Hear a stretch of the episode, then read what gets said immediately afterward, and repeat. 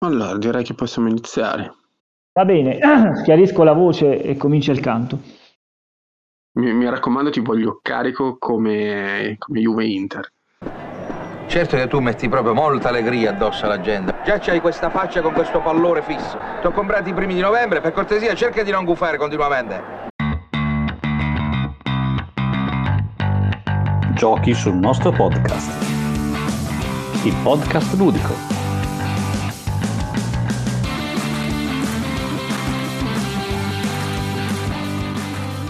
Bentornati a una nuova puntata di Giochi sul nostro podcast. Allora, come va? Prima di tutto, tutto bene?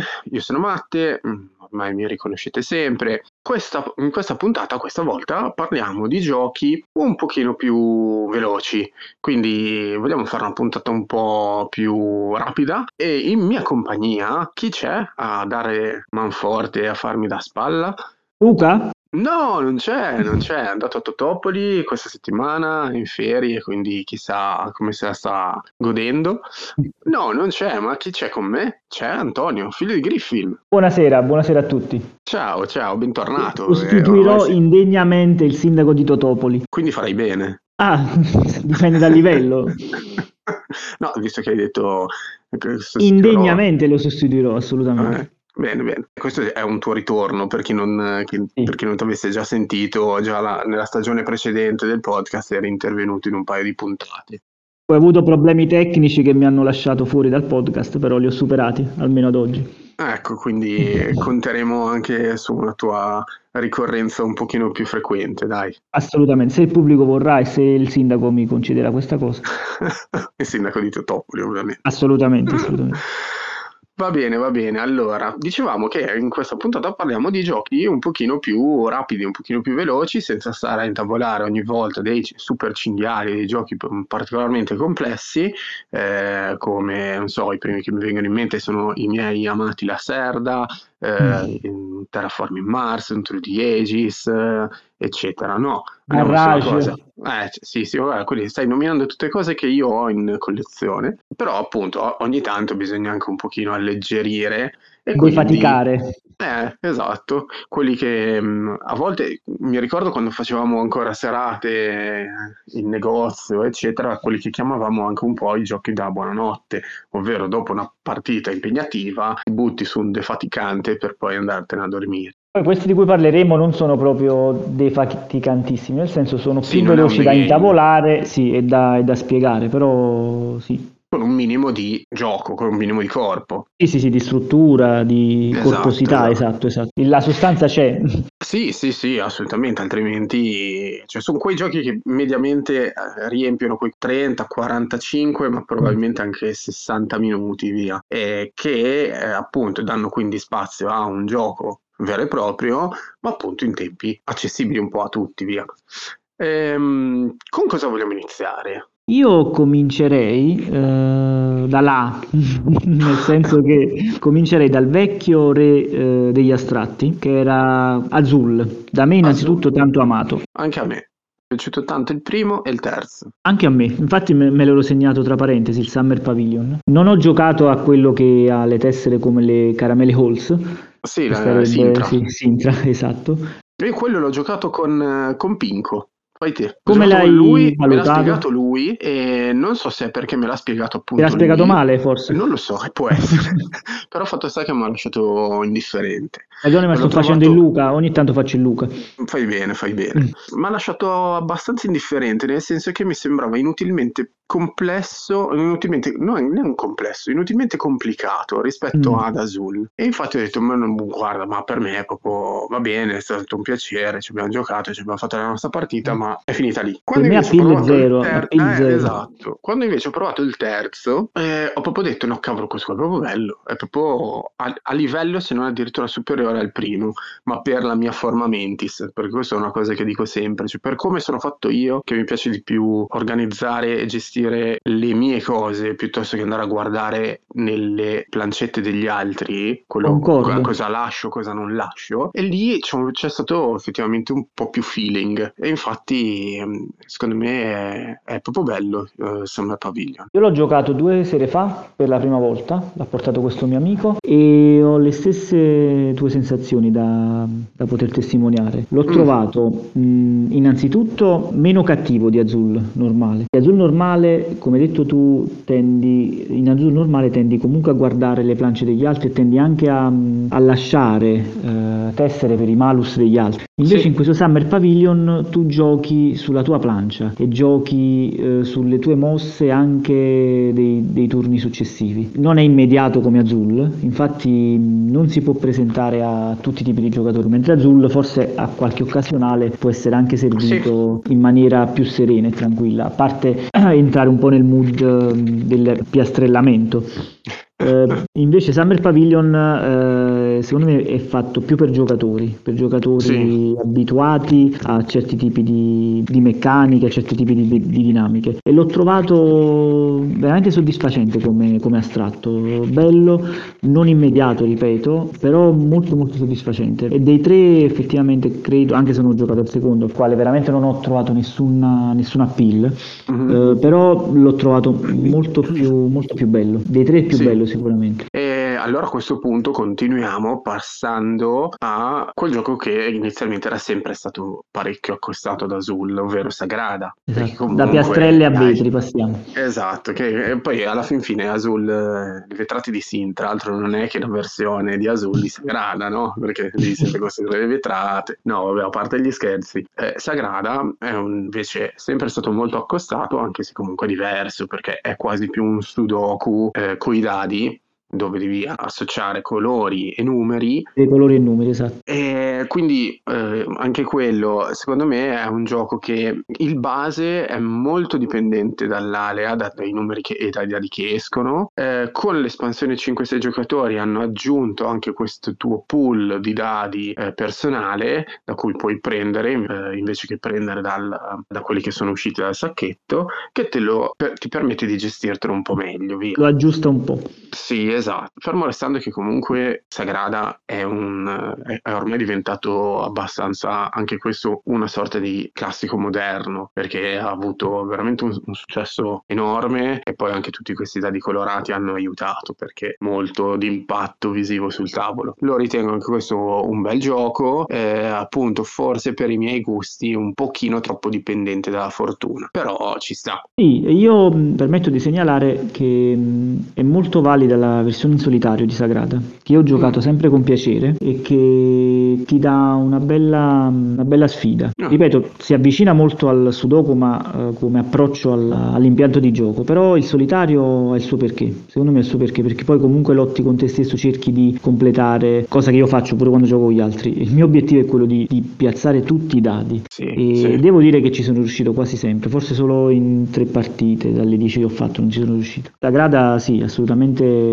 e anche da proporre ad occasionali, ovviamente eh, spiegando bene l'utilizzo delle carte. Sì, sì, perché poi alla fin fine è quello il vero twist del gioco, l'utilizzo delle carte, degli strumenti per poter fare certe cose che altrimenti ti bloccherebbero un pochino. Io dopo questi due mh, ci metterei uh, mm-hmm. un terzo astratto per il quale ho scritto anche una, una recensione accostandolo proprio agli altri due è Riff. Sì?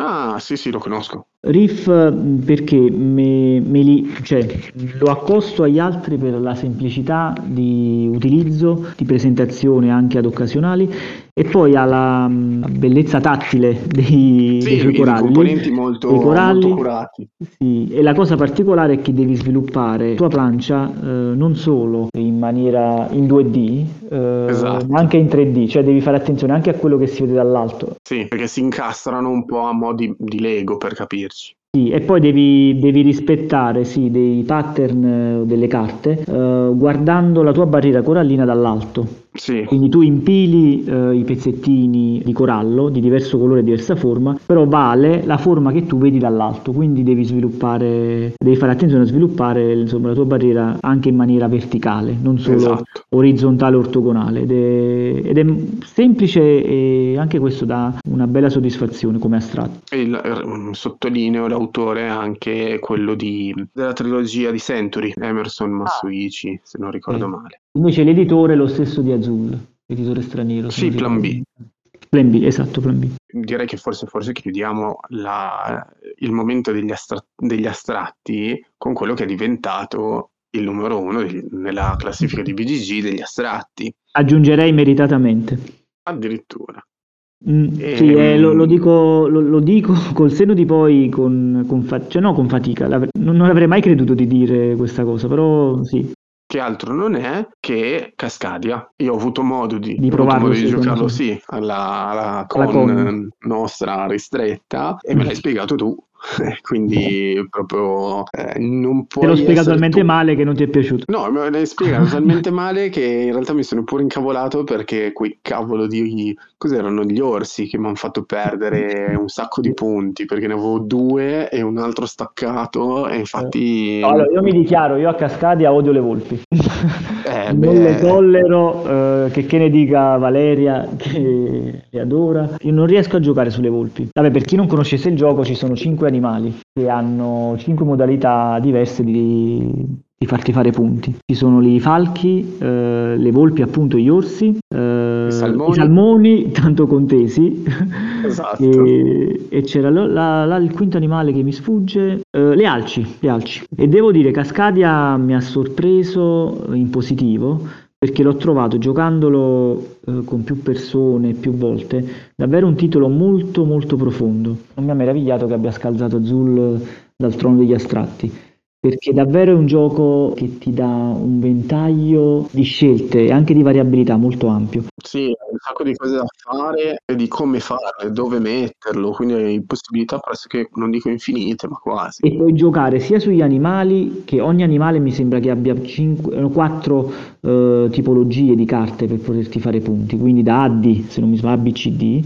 Sì. Eh, e poi devi giocare anche eh, sui territori perché tu, tu piazzi uh, delle tessere a mo' di Carcassonne per intenderci, sulle quali posizioni gli animali e poi i punti li farai in base agli animali che hai piazzato e ai gruppi di animali che hai piazzato e anche ai, in base ai territori che sono collegati e al numero di tessere collegati a quei tipi di territori che sono anche questi cinque. Infatti è sui territori che poi spesso si rompono i pareggi o si rompono le amicizie. Eh, beh dai, nel nostro caso non c'è stato niente di tutto questo, dai, siamo, ci siamo divertiti.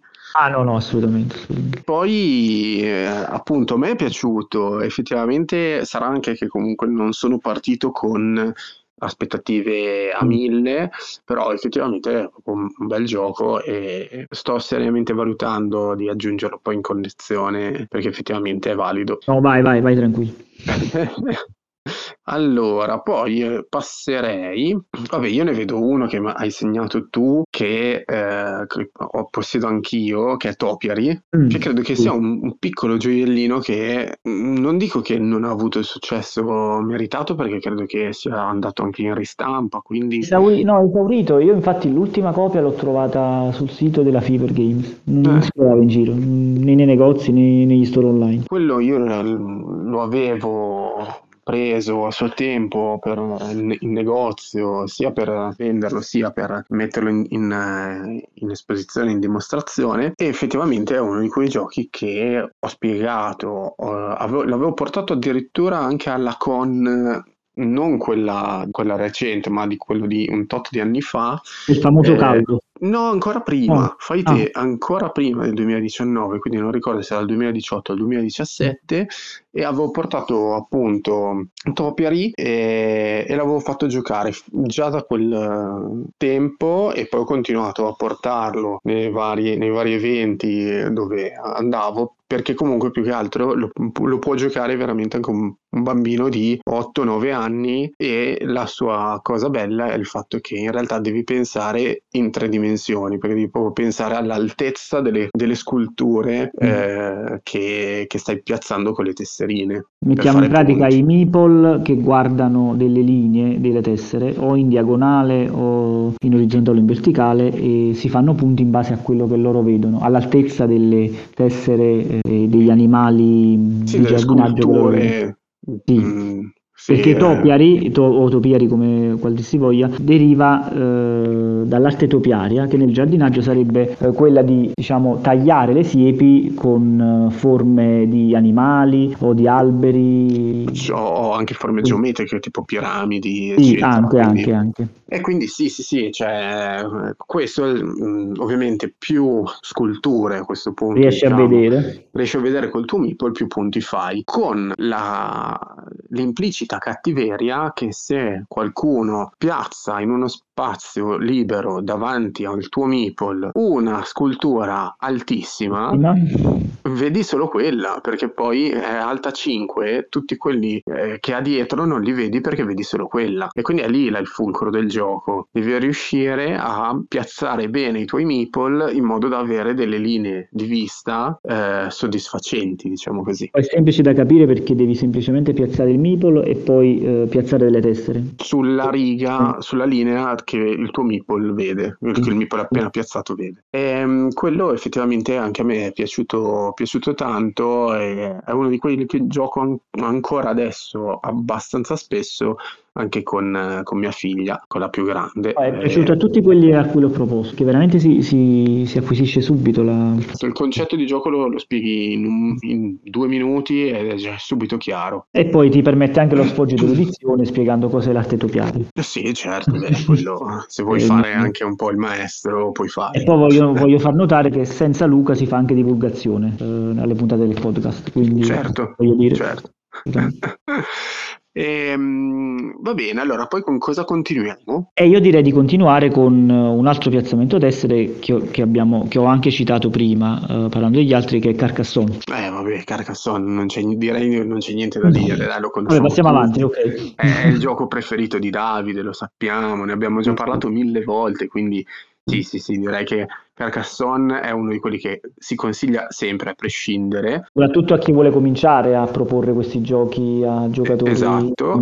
nuovi. E guarda, l'ultima cosa che ti dico al volo, Carcassonne, l'abbiamo giocato domenica come una delle ultime partite fatte, proprio a chiusura della Infatti. giornata, e ho vinto, incredibilmente, senza mettere neanche un meeple sul podere. Ah, strano. Stranissimo, infatti in ho detto, quanti "Vabbè, ma giocatori?" qua- In quattro. C'è da dire però che su tipo su 4 o 5, non mi ricordo, monasteri, li ho presi tutti io tranne uno. Eh, sono tanti punti, sono... Eh sì, eh sì, infatti ho vinto tipo di giusto un paio di punti, eh, non, non di tanto. Però è anche vero che era una partita un po' strana perché non sono uscite tante città. Eh, infatti il podere più alto credo avesse con il maggior numero di città fosse tipo a tre città, cioè quindi poderi Hai molto fatto- piccoli. Avete fatto belle città grandi. Eh, l- quella più grande che avevamo era condivisa con, eh, Mm. con me e, una- e un'amica e non, rius- non siamo riusciti a chiuderla, però ci ho portato tipo 18 punti a fine partita, quindi era E Io, gigante. lo- io l'unica cosa che posso dire su Carcassonne è che lo consiglio e io lo adoro in due.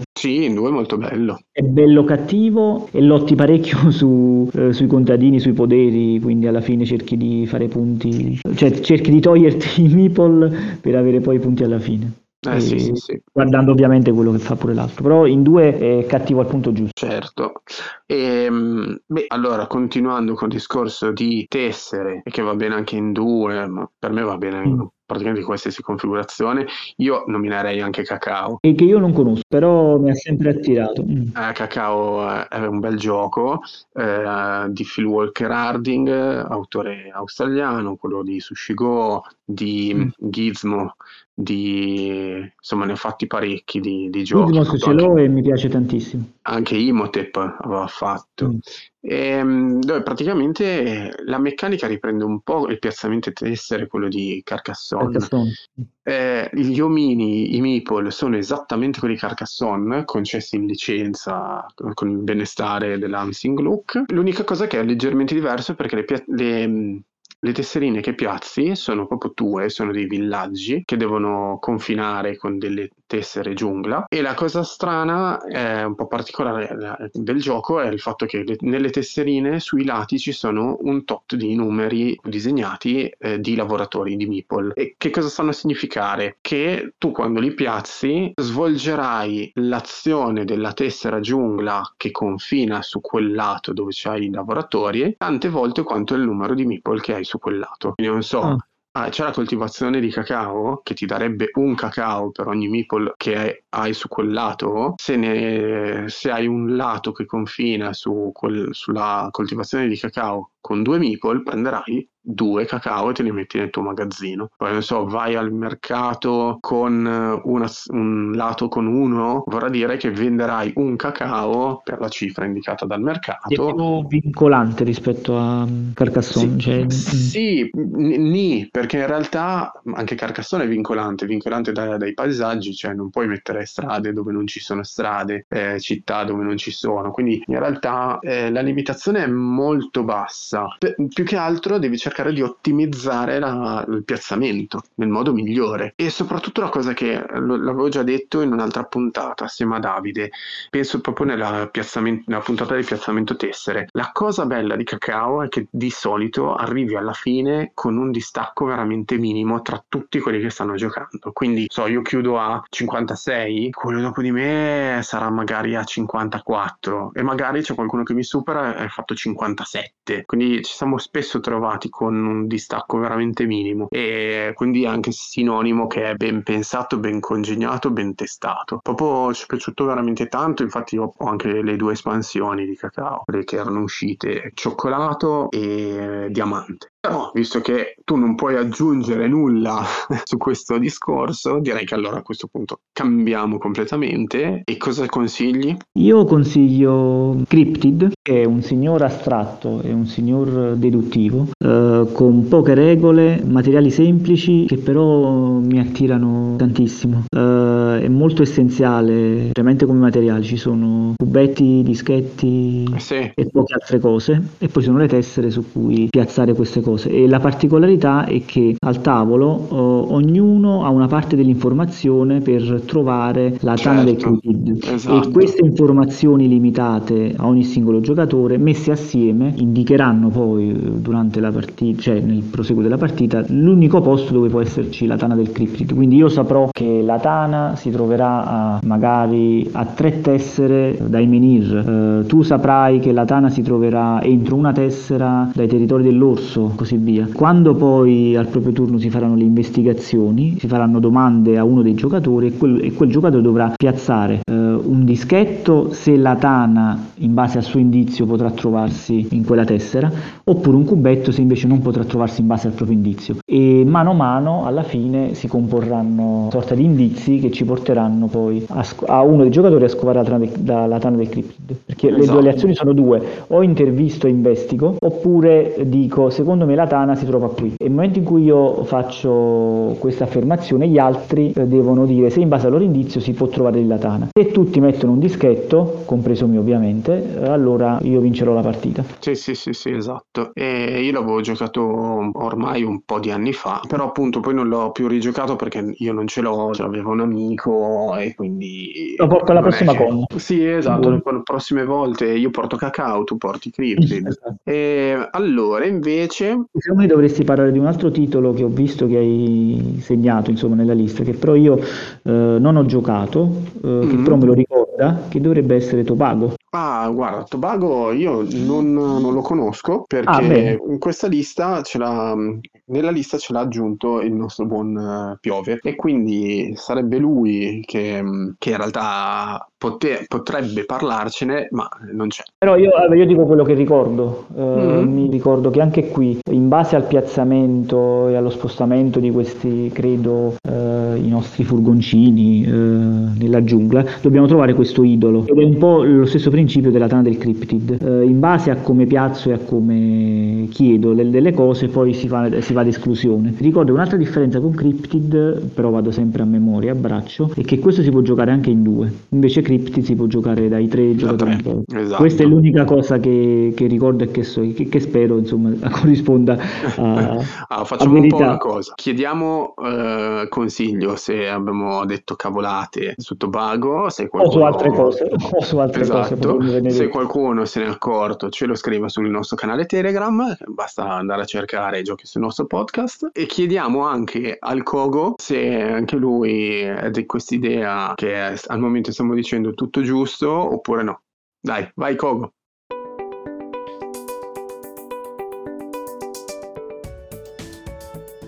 e benvenuti ad un nuovo appuntamento con il TG Ludico di Giochi sul nostro podcast.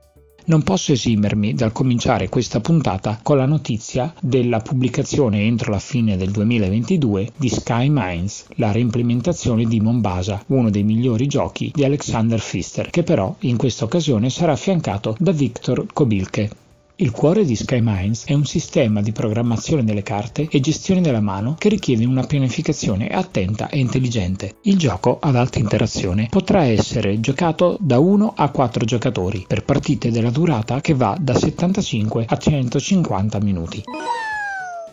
Dopo il clamoroso successo di Wingspan, arriva, entro la fine dell'anno, un nuovo gioco a tema ornitologico. Sto parlando di Birdwatcher, per 1-5 giocatori, e partite che variano da 25 a 60 minuti. Il designer è Zakir Jaffri e sarà pubblicato da Oni Games e Renegade Game Studios. In Birdwatcher i giocatori interpretano dei fotografi naturalisti alla ricerca dello scatto perfetto degli sfuggenti e illustri uccelli del paradiso.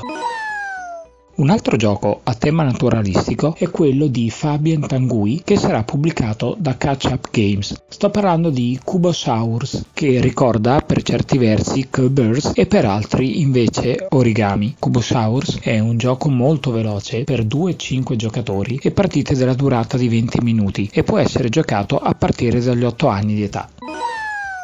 Sempre in arrivo da Catch Up Games è l'ultima fatica di Bruno Català, Oricalc, un gioco per 2-4 giocatori simile a un breve 4X. Ogni giocatore ha la plancia della propria isola da esplorare e sviluppare. Ad ogni turno si dovrà scegliere una tessera esplorazione e un'azione, reclutare opliti, produrre prezioso ricalco, un leggendario metallo della mitologia greca, costruire edifici che garantiscono patenti bonus o cercare di sbarazzarsi dei mostri che investono tornano all'isola. La durata delle partite si attesta tra i 45 e i 60 minuti.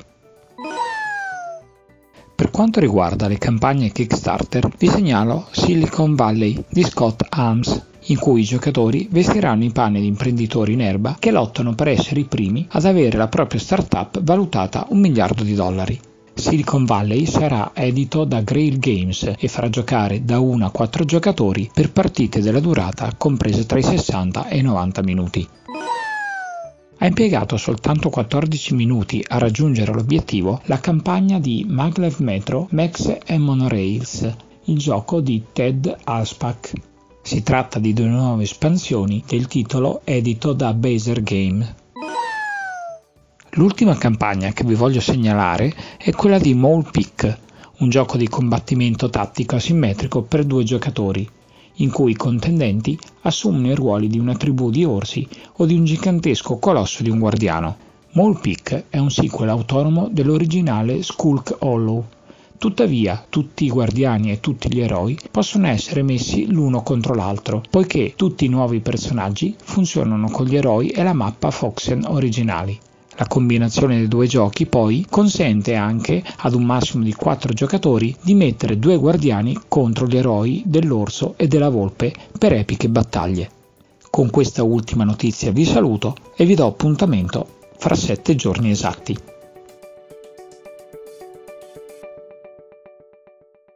Grazie Kogo, grazie come sempre per essere sempre preciso e ficcante nelle tue notizie. Torniamo, torniamo e con Antonio quindi riprendiamo a parlare un po' di questi giochi veloci. Veloci ma... da spiegare e intavolare. Esatto, ma comunque con un loro motivo, con di essere di divertimento, perché poi alla fin fine eh, non sono quei giochi banali o semplici. Quindi eh, vi avevamo lasciato con eh, Tobago, io adesso partirei ripartirei vabbè, con un classico, proprio con un, proprio il classico gioco mm, moderno, ovvero Ticket to Ride. Ticket to Ride lo, lo, conoscono tutti, è un gioco che effettivamente rientra in questo target di... E possono giocare se, tutti, tra l'altro. Sì, sì, sì, ehm, rientra nell'oretta di gioco, ci sono 200 versioni, quindi potete prendere quella che preferite, Europa, eh, America, eh, Germania, tutto il mondo con vagoni e velieri, quindi avete veramente ampia scelta. Se siete anche in pochi, quindi giocate solo in due o in tre, potete prendere direttamente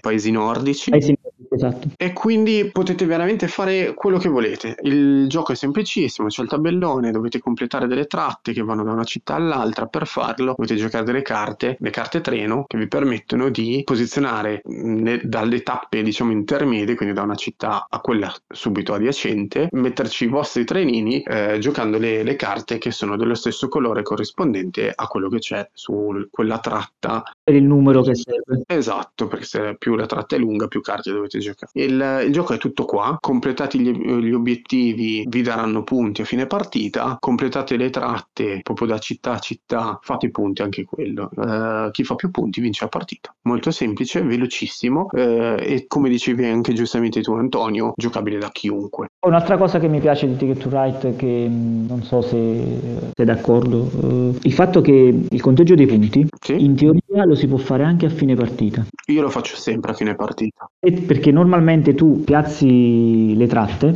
metti i tuoi vagoni e poi quei vagoni ti danno dei punti e cominci ad avanzare sul segnalino, sul classico, insomma... Sì, sul percorso del segno punti. Però se per un motivo o per l'altro dovessi sbagliare dei conti o delle cose, non ci sono problemi perché alla fine basta andare a vedersi le tratte del proprio colore e si può fare anche la fine. Quindi ricalcolare. Sì. Esatto. Sì, Questa sì, è una cosa che mi, mi, mi, mi, piace molto, insomma, perché così... Ma io guarda, io vado direttamente a fare tutto il conteggio sempre solo alla, fine. fine. Sì, sì, così almeno evitiamo. No, ma questo l'avevo segnato, questo non esatto. me lo ricordo, non lo so. Eh, vabbè, guarda, sono spostati i segnalini.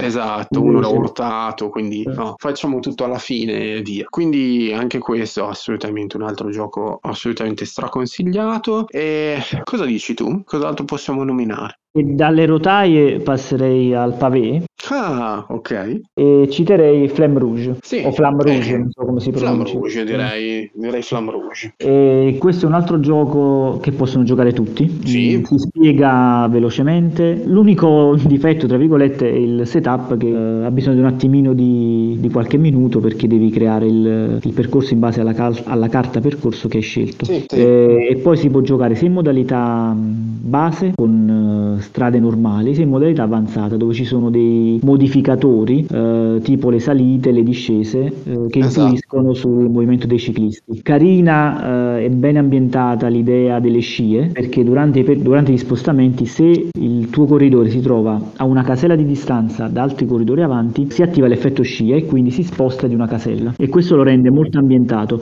e poi con l'espansione Peloton puoi aggiungere addirittura due bot sia al gioco in solitario sia al gioco a più giocatori. In due si possono aggiungere anche altri due avversari che giocano e hanno delle dinamiche di pesca di carte leggermente diverse dagli altri giocatori. Però a me eh, piace sempre giocarlo ed è molto molto veloce, ripeto, da, da capire anche per, per chi sì, non sì, è... Sì. Beh, lo sai, no? Ci sono i ragazzi che ci ascoltano del, del, del gruppo Teleflam Rouge sono riusciti a portarlo su Telegram, quindi direi che come tipologia di complessità non è un gioco particolarmente complesso. Eh, la cosa che a me fa sempre piacere sottolineare, oltre appunto al fatto che l'hanno fatto, l'hanno reso disponibile, quindi se andate sul loro gruppo trovate sempre qualcuno con cui giocare, farvi una partita proprio su Telegram, non c'è bisogno di niente, nessun supporto supporto, nessuna app aggiuntiva, eccetera. E la cosa che mi fa sempre molto ridere è vedere che durante i vari tornei mondiali, eccetera, partecipa anche l'autore stesso del gioco. È una cosa che a me fa sempre impazzire e, e, cerco sempre appunto di sottolineare come è un po' anche la rappresentazione di questo mondo, no? Che uno dice, vabbè, ma l'autore stesso, figurati se... Eh no, certo, lui dice, perché no? E poi vabbè invece venendo al gioco sicuramente non è un gioco nelle mie corde eh, verrà ricordata tipo per sempre la partita che ho fatto con eh, appunto su Telefram Rouge con Luca e Davide eh, credo che forse io sono arrivato staccato dal gruppo. 4-5 turni dopo che gli altri sono arrivati, quindi non riesco proprio a gestire non è le le corde. Okay. No, no, no, no, no, proprio no. E a proposito di giochi sono nelle, nelle, corde dei giocatori, ne cito uno che a me piace tantissimo giocare, però perdo quasi sempre, che è Splendor. Ah, Splendor a me piace piace molto e non dico che vinco se- spesso, ma vinco abbastanza spesso. Dai. No, io non, so, o sbaglio sempre l'approccio iniziale, mi concentro su delle carte difficilissime, però eh, non riesco mai a portarla a casa. È difficilissimo che vinca, però è un bellissimo introduttivo, sempre sì. per attirare giocatori al tavolo, perché anche questo si spiega velocemente, facilmente ed è molto intuitivo e si assimilano subito le, uh, le meccaniche. Quindi io questo lo consiglio assieme a, ad altri che abbiamo citato, tipo anche Ticket to Ride e lo stesso Flame Rouge, sono titoli che potete proporre tranquillamente a, a neofiti o ad occasionali, insomma. Assolutamente, assolutamente, anche per, tor- per tornare sui i giochi di piazzamento a tessere, Topiary, Carcassonne, Cacao, sicuramente vanno benissimo, diciamo. E poi un altro semplice da spiegare, secondo me, è Rumble, Nation. Ah, sì, sì, eh, l'ho giocato più volte. Anche se ha due fasi leggermente diverse, però una volta che sei entrato nel, nell'utilizzo, che tiri tre dadi, eh, due li utilizzi esatto. per, per, scegliere, mi sembra, le, le, armate e uno per il territorio. No, al contrario. Al contrario, ok. Perché fai la somma dei due, ti, ti dà la ah, zona, sì, sì, l'area, la regione in cui vai a mettere X armate, dove X non è il risultato del dado, ma è se è 1-2, un'armata, 3-4, sì. due armate, 5-6, tre armate. Ricordo che tutto è spiegato benissimo sul tabellone. Sì, esatto. Eh, poi i territori vanno da 2 a 12, quindi due tiri, i, i tiri di dado, ovviamente uno e uno che è più difficile che, che accada, quindi sono i territori più difficili da, da, andare ad invadere, se non ricordo, proprio perché è più difficile che escano sì, eh, sì. numeri doppi, insomma. Quelle, esatto, quei numeri. No, in realtà vanno da 2 a 11. No, scusa, da 2 a 12. 2 a 12. L'uno non puoi farlo. È un Però gioco di maggioranze eh, esatto. e anche qui ci sono delle carte che però ti aiutano a, a spostare eh, le tue armate che sono dei cubetti. Anche qui parliamo di materiali molto essenziali che però rendono molto, rendono molto Sì, no, ma soprattutto sono, sono, essenziali e um, occupano poco spazio perché anche la scatola di Rumble Nation è piccolina, molto impegnativa e poi sinceramente posso dire, eh, mi ha ricordato un po' anche 8 minuti per un impero. E lì volevo arrivare, lì ti volevo portare, caro il mio Matte. E a proposito di cubetti e di armate, sì, eh, anche a me ha ricordato molto 8 minuti per un impero, per il quale però io cito 8 minuti per un impero leggende. Che... Sì, la versione rivista e corretta, diciamo. Rivista corretta e anche con un'ambientazione leggermente diversa. Non avrete carote e, e ortaggi da collezionare, ma, ma, ci sono classici personaggi fantasy, eh, boschi incantati, rocce mostruose. Sono carte molto più affascinanti e molto più, più particolari. E, e, anche questo è un gioco di maggioranze con materiali eh, semplici, pochi, una scatola molto piccola. Per farvi capire, la scatola di dimensioni di patchwork. Sì, esatto. Quindi parliamo di scatole molto. Ah, e poi a proposito guardando la mia libreria, a fianco a 8 minuti per impero, per la grandezza della scatola, ho due scatole che consiglio. E una è King Domino, sì, altro sì, gioiellino sì. molto facile che prende i concetti del domino per piazzamento tessere e poi si fa il calcolo dei punti base territori che hai piazzato e devi mantenere il tuo regno in uno schema di base 5x5 e giochi in più giocatori. Da due giocatori invece puoi fare anche 7x7 ed è molto più, più appagante. E poi l'ultimo che vedo è Small, uh, Small Star Empire. Uh-huh. Eh, anche questo con materiali semplici, essenziali, con poche regole di piazzamento e di spostamento e anche qui ci sono eh, una sorta di maggioranza di bonus da, da acquisire. Sì, sì, sì, sì, sì mi... io invece restando sempre sulle cose piccoline, ma mm. ancora più piccolo e restando su, però solo sulle carte, eh, devo segnalare Sushigo, che già prima avevo nominato il suo autore, sì. Walker Harding, che è quello di Cacao, ma Sushigo è un altro di quei giochi che eh, è piccolino, ti sta veramente dentro questa scatoletta in metallo che puoi portartelo praticamente ovunque. È solo, è un draft di carte e tu devi cercare di fare collezione set, tutto a tema eh, sushi. Quindi, non so, mh, ti arrivano le carte, ti tieni il raviolo, passi le restanti, quando tutti hanno scelto, si gira la carta e te la tieni davanti a te. Più ravioli, ad esempio, nel caso del raviolo, più, più ravioli avrai, più punti fai. Oppure, non so, c'è la tempura. La tempura, se ne hai due, sono 5 punti. Poi, non so, c'è mh, il sashimi, se ne hai 3, fai 10 punti. Ma se ne hai due, fai 0. Sì, sì, sì, ognuna con un modo diverso di fare punti. E non so, c'è il wasabi che ti dice il prossimo, ni- nigiri, il prossimo nigiri che giochi triplicherà il suo valore. Ci sono tre nigiri, uno che vale 1, uno che vale 2, uno che vale 3 e quindi ti, ti permette di, di giocartela e anche un po' di rischiare a volte perché dici, vabbè dai, gioco il wasabi, poi spero che mi arrivi un bel nigiri da 3 così vale 9 punti. A volte ci riesci, a volte invece no. Però anche quello è un altro di quei giochi che effettivamente ho fatto giocare tanto E che e è sempre piaciuto. Sì, sì, sì, tran- tranne una volta che una volta ho trovato veramente un po' tante difficoltà a far capire che il- bisogna giocare tutti contemporaneamente. Forse il tavolo quella- non era adeguato. eh, no, no, no, esatto. Poi io direi che restando sempre sul gioco di carte, devo segnalare Race for the Galaxy, che è la, come già detto in un'altra puntata, è la versione eh, rivista e potenziata per, per giocatori proprio assidui di Puerto Rico, ambientata però nello spazio. Il E gioco è- i ruoli che non chiamano ci poi- sono i ruoli, scegli l'azione che vuoi fare. Ci sono sei carte, se no, 5 o 6, adesso non ricordo bene. Chi gioca quella carta farà quell'azione con un bonus.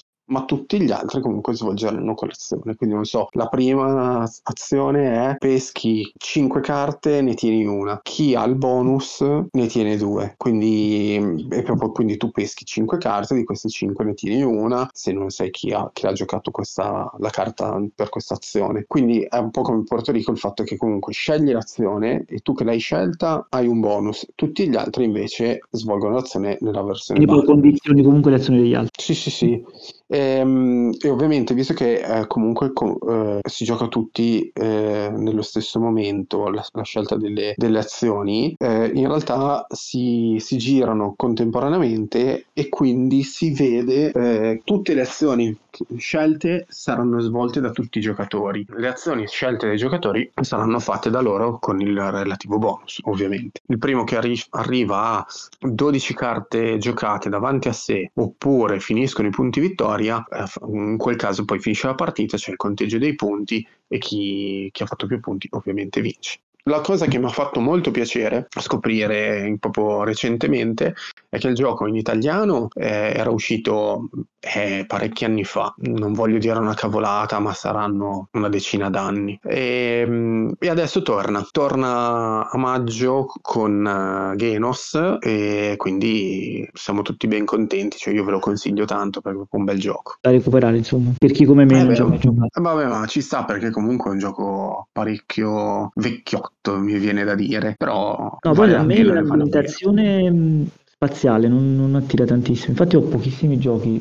Forse Mm. l'unico è All Star Empires, sicuramente uno di questi. Ok. Perché non, non- non ha appeal per me. Comunque, a proposito di Mm. downtime basso, cito un gioco che mi ha sorpreso molto e che mi è piaciuto un sacco intavolare sia da solo che con tante persone, che è Midwo. Ah sì, ho capito qual è, ma non ci ho mai giocato. E praticamente è un puzzle game, tende a farti sviluppare il tuo giardino con piante e animali, eh, facendo una sorta di impilata di carte ad incastro che puoi impilare se c'hai delle condizioni. E prendi e peschi queste carte eh, da un tableau centrale. E la cosa carina è che c'hai dei, delle tessere a punta eh, che metti eh, attorno al tabellone e in base al numero che c'è su questa tessera puoi pescare poi la carta corrispondente. Quindi ci sono, eh, mi pare, qua- sì, 4x4 carte, un- uno schema di 4x4. Metti la tua tessera azione da un lato del tabellone con un numero e, e vai a pescare la carta numero 2 da sinistra a destra, ad esempio. Oppure in basso, Ok. dal basso verso l'alto prendi... E quando tutti hanno occupato gli spazi attorno a questo tabellone, eh, finisce questa fase e se ne fa un'altra.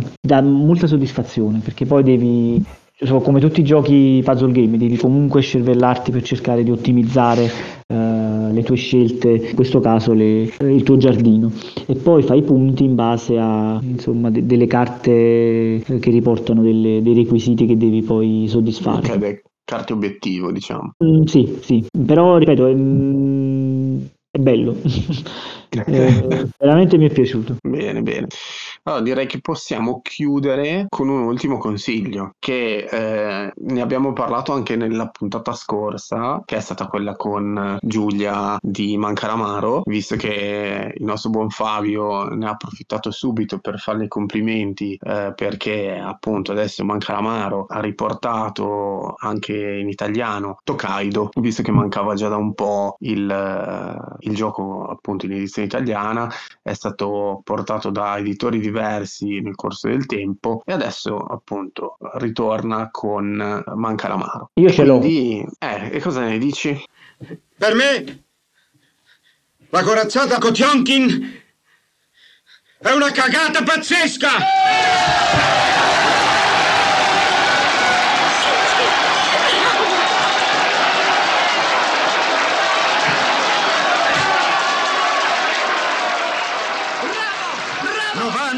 Due minuti di applausi! È meglio che non lo dico.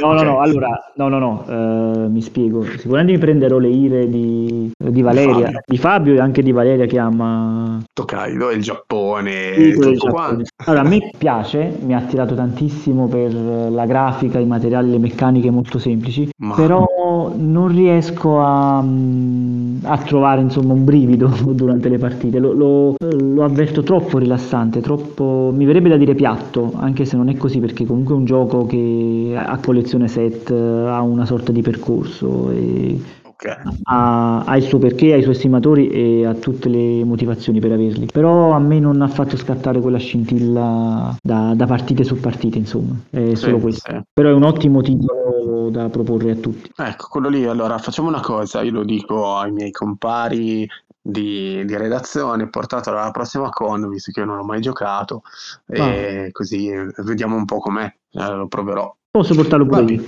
Dai, dai, dai, a meno che se, se qualcuno anche di Mancalamaro ci stia ascoltando, eh, io sono sempre disponibile a ricevere qualsiasi copia per poi parlarne benissimo o malissimo, dipende. No, mm.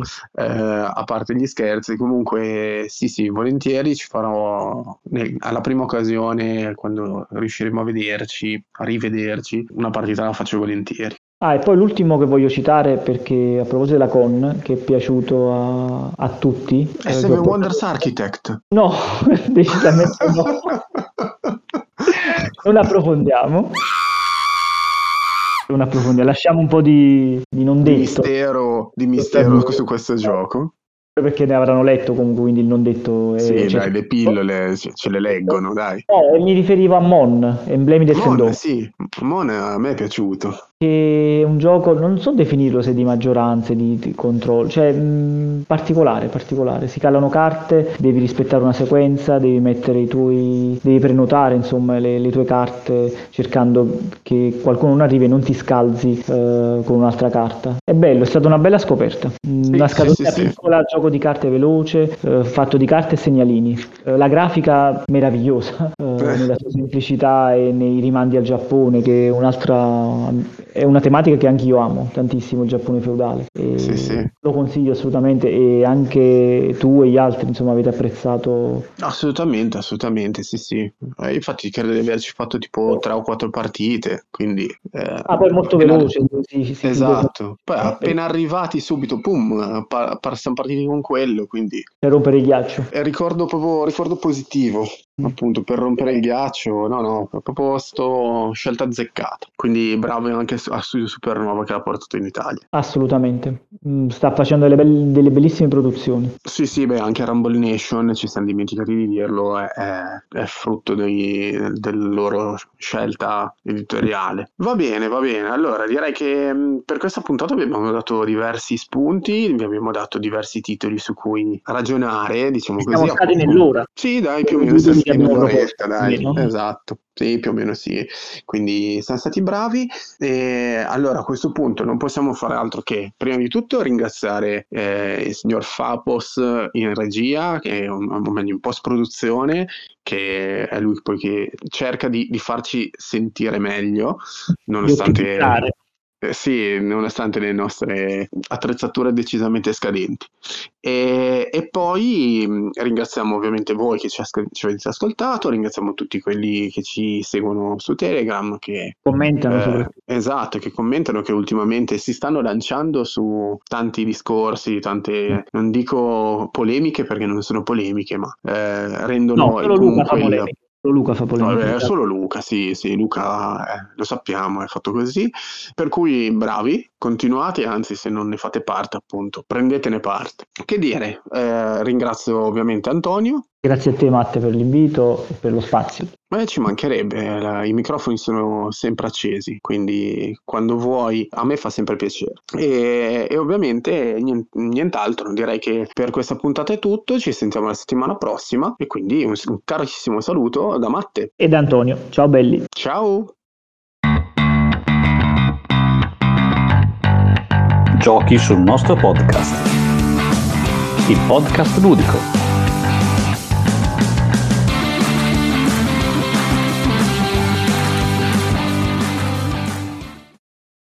Avete ascoltato Giochi sul nostro podcast.